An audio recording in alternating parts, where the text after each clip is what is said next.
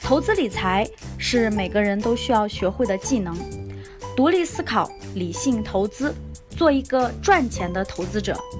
这里是有才有趣、上道还接地气的理财节目，下面请听分享。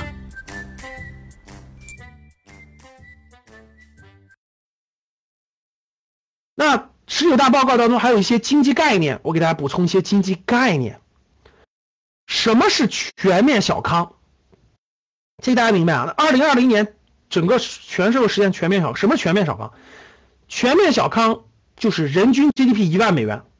各位听好了，人均 GDP 一万美元，人均 GDP 一万美元绝对是特别重大的大时代的到来。因为人均 GDP 一万美元，消费会升级，很多领域都会爆发出很多的机会，各位。所以你们值得研究研究美国的、欧洲和日本的，人均 GDP 达到一万美元以后发生了什么样的变化？什么行业？我在我的课程当中讲了，人均 GDP 每变迁一点儿，就会有一些行业随之爆发。比如说，人均 GDP 达到三千美元的时候，汽车行业就会爆发。中国过去的十多年，汽车行业爆发吧。人均 GDP 到一万美元以上的时候，很多行业都会爆发，这些将带来很多的机会，甭管是投资的还是创业的。那从现在到二零二零年是全面建成小康的决胜时期，全面建成小康有一个我们国家现在做一个非常重要的事情，你们知道吗？就是扶贫，扶贫力度真的是非常之大，各位。所以这次十九大也明确说了，对吧？那习大大明确说了，未来的这个各个部门的这个领导人，各个部门党的这个干部去，教室里有没有公务员体系的？教室里有公务员体系的，一。如果你在从政，教室里各位，如果你是从政的，那你这个阶段，毫无疑问，你得去扶贫第一线，哪儿扶贫需要人你就去哪儿。真的，十十九大中已经说了，下一波领导干部就在扶贫第一线产生。所以你这国家这么重大的扶贫攻坚任务，你不去第一线，你没有升职的机会。你必须去攻坚克难第一线，你才有未来升职的机会。你从政就得这么，从政就得这么考虑啊！你从政都不去最需要的第一线建功立业，你怎么能够升职呢？你天天就想着那，躺在床上每天想升职呢？做该做的事情去，做该做的历练去，才能那个做出成绩啊！那不就是这个道理吗？所以。现在这个扶贫真的是下大力气了，国家下的力气是确实是非常非常大，那真的是各位，世界没有哪个国家扶贫做到这种地步啊！真的是这种，这个这个，就是中国的这个，大家知道中国的这个政治体制决定的，就是我们是这个中央集这个集中力量，就是世界没有哪个国家就抗震救灾有中国这么大的力量，大家知道为啥吧？因为他别的国家都是。他就是那个多党执政也好，真的他那个他没调动不起来这么大的力量。中国不一样，中国要做什么事，真要做的话，一下就给你就给你做了。所以抗震救灾呢，绝对那是很快的。所以说发生什么什么那个那个这种这种扶贫，只要确立成这个扶贫是重点方向，那毫无疑问，那要人有人，要钱有钱，所有的东西都会上。他就集特别适合于集中力量办大事儿，真的集中力量办大事儿，然后集中力量走这个。所以，待会儿我跟大家说，不要相信那些什么阴谋论啊，不要相信很多那些那个那对国家一定要有充足的信息，真是这样的，要不然你会错过很多很多好东西的。所以这个扶贫成为了这个全面小康社会的这个，我认为是从政人员的这个扶贫第一线，哪需要人你就去哪。如果你年轻的话，我觉得才有未来。啊，这就叫做全面小康。还有个词叫做区域协调发展。什么叫做区域协调战略？以城市群为主体，构建大中小城市和小城镇协调发展的城镇格局，加快农业转移、人口市民市民化。那整个这个就叫做区域协调发展。各位，未来啊，有一个发展是比较确定的啊，未来就是这个空间，就是经济发展的空间的扩大。怎么理解呢？简单理解一下，各位就是。大家都知道四个一线城市对不对？啊，北上广深四个一线城市，然后北京又划划了雄安新区，就是未来这个城市群，就是现在这个典型的是这种，呃，一线城市的这个承载量已经到了极限，就北上广深已经到了极限，所以中国想融想那个调动那么多的资源，让那么多的人，呃，进入城市，不能去一线城市了，怎么办呢？城市群。就是一线城市周边的城市群将是未来十年发展的主体，还有就是那种二线省会级城市，像像武汉、杭州、南京、重庆、成都这样的城市，发展潜力非常之迅猛。我我我上周末不是还在成都吗？做面授，非常迅猛。所以这个一线城市周边城市群周边，然后中心城市周边，这是未来的发展的潜力的这个非常大的地方。什么叫协调？协调就是产业转移，就是这种协协调人口转移。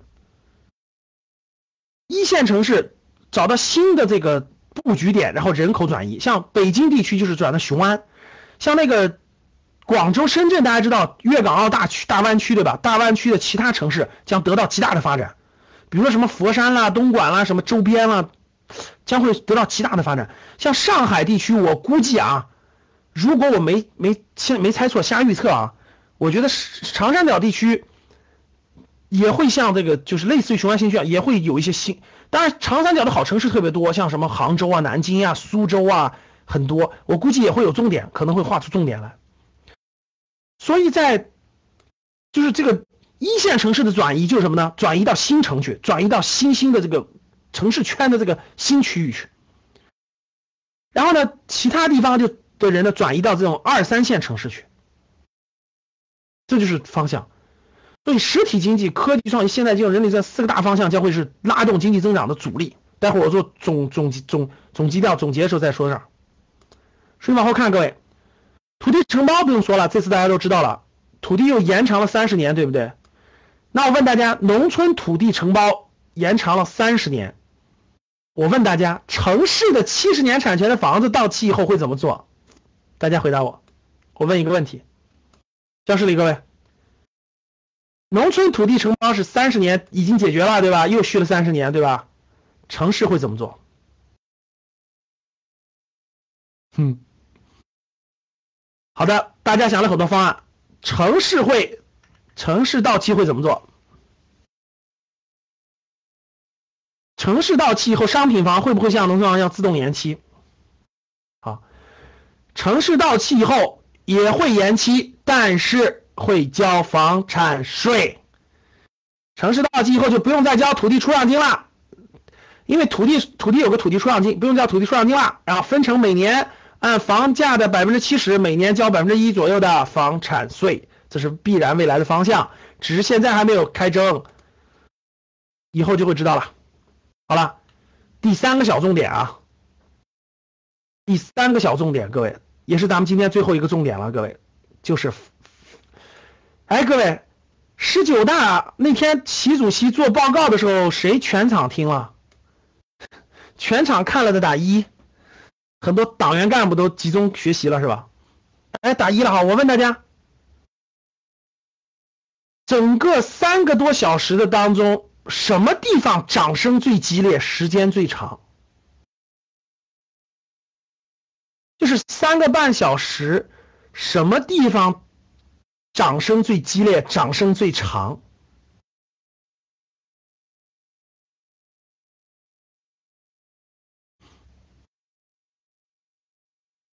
好，我跟你说，掌声最长的就两个地方，第一个地方就是房子，第二个地方就是台湾统一问题。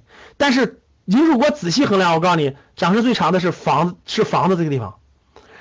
就是当总书记说到坚持房子用来住的，不是用来炒的定位的时候，底下响起了掌声是最长的。各位，代表了什么？就是整个这个整个这个情况，那整个响了七十多次掌声啊，响了七十多次掌声，这个是时间最长最热烈的，代表了什么？说对了，代表了民心所向。所以，如果这个情绪你都没有把握住，如果你还想靠炒房子，你的情商需要提高了，各位，真的你的情商需要提高了。抑制资产泡沫不会动摇。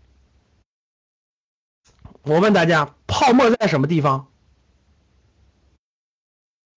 泡沫在什么地方？泡沫在什么地方？泡沫在股市吗？泡沫在哪儿？泡沫当然在房市杠杆最高的地方。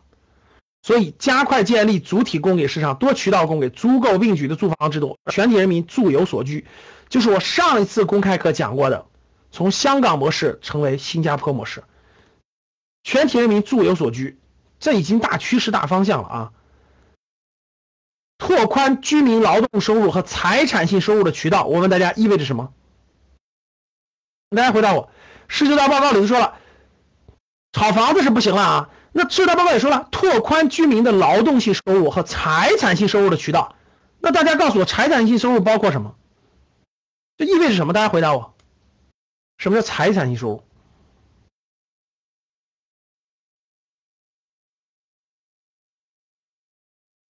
财产性收入嘛，对吧？房子是不能炒了，那财产性收入是什么？当然是金融资产了。这意味着什么？我给你们举个案例啊，听好了。过去十年，美国家庭的财富总量增长了一倍。看好了，过去十年，美国家庭财富的总量增长了一倍，达到了创纪录的九十三万多亿美元。其中，金融资产对新增财富的贡献率接近百分之四分之三，房市仅占到四分之一。中国家庭财富总量目前仅二十三万多亿美元，依然以房楼市投资占主导。我问大家。你们知道未来将发生什么事情吗？你们想一想，你们认真想一想就知道了。其实换句话说，这个往前拉，就是各位二十年前同样的家庭，你们我布置个作业啊，你们认真思考。如果思考不明白，你就来格局十一月七号来格局认真学习吧啊！听好了，每一个历史机遇，你看都摆在眼前的。我划分三个历史机遇啊。十五年前有两个家庭，看好了，一个家庭两个家庭各有三十万，听好了啊。十五年前两个家庭各有三十万，两个家庭，听好了，有一个家庭有有一个家庭持有的全是现金，就是存款啊。有一个家庭把三十万里头的大多数换成了房子，我问大家，十五年后变成了什么？十五年后变成了什么？十五年后变成了这个家庭的资产，这个家庭的资产变成了一百五十万，对吧？就是家庭值一百五十万，这个家庭的值资产是多少？是四十万，它有利息嘛，对吧？明白了吧？那十五年的时间，两个同样家庭的。只靠单靠财产性收入，一个家庭变成了一百五十万，一个家庭变成了四十万。同样的，这是二零零零年。好，今天是二零一七年，对不对，各位？同样的两个家庭都有一百五十万，听好了，两个家庭都有一百五十万。大家回答我，十年之后会发生什么情况？好了，这个我就不讲了，各位啊。我布置个任务，十年之后会发生什么情况？为什么会发生这样的情况？听懂了吧？十年以后会发生什么情况？为什么发生什么情况？十年以后一定有一个家庭资产变成了四百五十万。听好了，十年之后一定有一个家庭，一定有家庭变成四百五十万。那为什么有的家庭会变成这样，有的会家庭变成这样？就不就不说，自己好好思考。本期节目到此结束。如果想要学习更多理财知识，提升投资技能，欢迎添加我的微信：幺八七二幺五七七二四七，还将有机会获取更多的学习资料哦。订阅我的专辑，更多精彩内容等着你。下期节目我们不见不散。